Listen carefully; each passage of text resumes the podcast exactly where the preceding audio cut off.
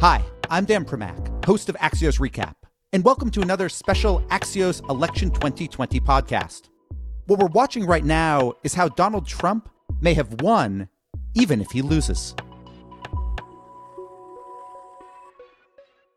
We're joined now by Axios co founder and CEO Jim Vandehei. So, Jim, we still don't know who is going to win the White House, but you make an argument in a newsletter this morning that win or lose, Donald Trump in the last 24 hours has solidified his grip on the GOP.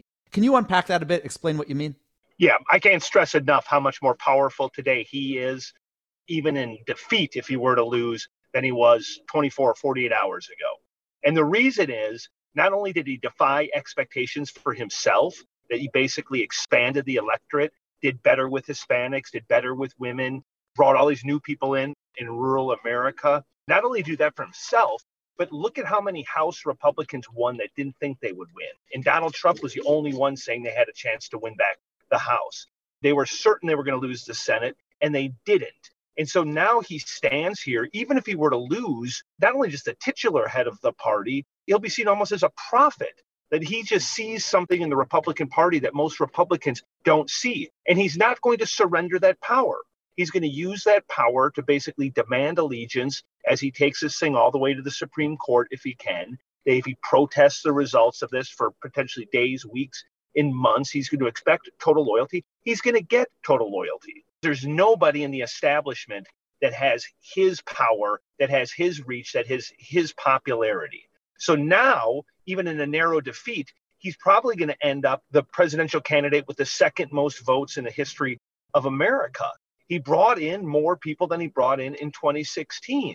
There's no way he's just going to say, you know what, I have all that power. I have this big Twitter feed. I have an ability to command the national dialogue, and he's just going to go golfing. He's just not going to do that. He was never going to do it. But now he could do that. He could have almost a de facto government in waiting. We've heard from his aides already that if he were to lose, he's going to signal that he would run again. And so he's not going anywhere either way.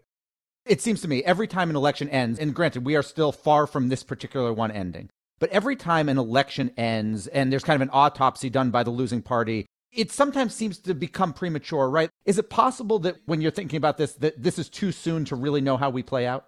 I'm skeptical that it's too soon, largely because Donald Trump had been talking about this well in advance that if he were to lose that he still wants to remain a massive figure in media and politics and now this gives him the standing to do it. And remember, it does appear that at least in Florida and Texas and some other pockets, he was able to do even better with the Hispanic vote. He was able to do even better with some women, including some suburban women in some surprising areas. So he's going to be able to make the argument that I'm not just the guy for the working class white man. I was able to expand the tent in a way people didn't think was possible. So follow me and listen to me. And yes, he's, you know, 72, 73 years old, but in his mind, a young 72, 73, and he does not want to leave the national stage. He's not going to leave in defeat very easily. He will exhaust every possible legal, political, social, cultural maneuver that he possibly can to cling to power.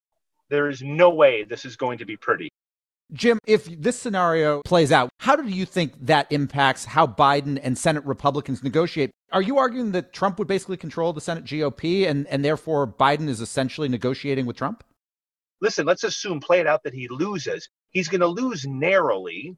He's going to do way better in many of these states than anybody thought possible in the middle of a pandemic where we've had an economic collapse for a large pocket of the country and where he's done and said things that people thought were unforgivable sins in a political context. And so he's going to take that authority and he'll wield it and people will listen. The Republican Party of old is gone. It is now the Trump Party, and McConnell would be part of the Trump Party. Do you not see anybody within the GOP who would look at this and say, this is my moment to try to take control or at least to try to be a serious insurgent? Who? Like, who possibly could? Anybody who wants to be an insurgent, by definition, would have to be different than Donald Trump. Ask John Kasich how that works. Ask Ben Sasse how it works in terms of getting a following outside of your own state.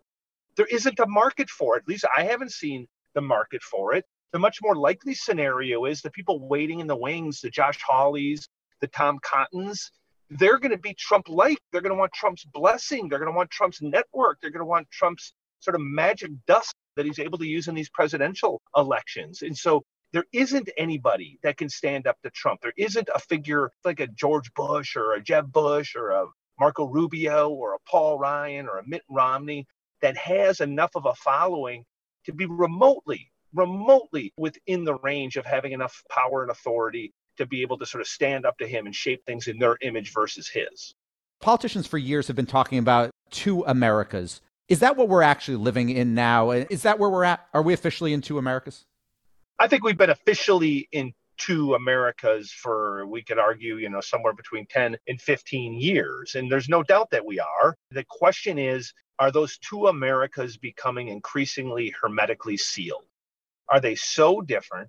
Is their ecosystem where they get information so different? Is where they live so different that there's going to be an inability to commingle, inability to commingle ideas, commingle politically?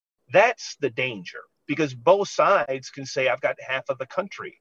And they just live in different worlds, especially when you get down to the sort of the base instincts of like what it means to be a Trumper versus, let's say, what it means to be a part of the new left. They're so at odds. There's not much common ground.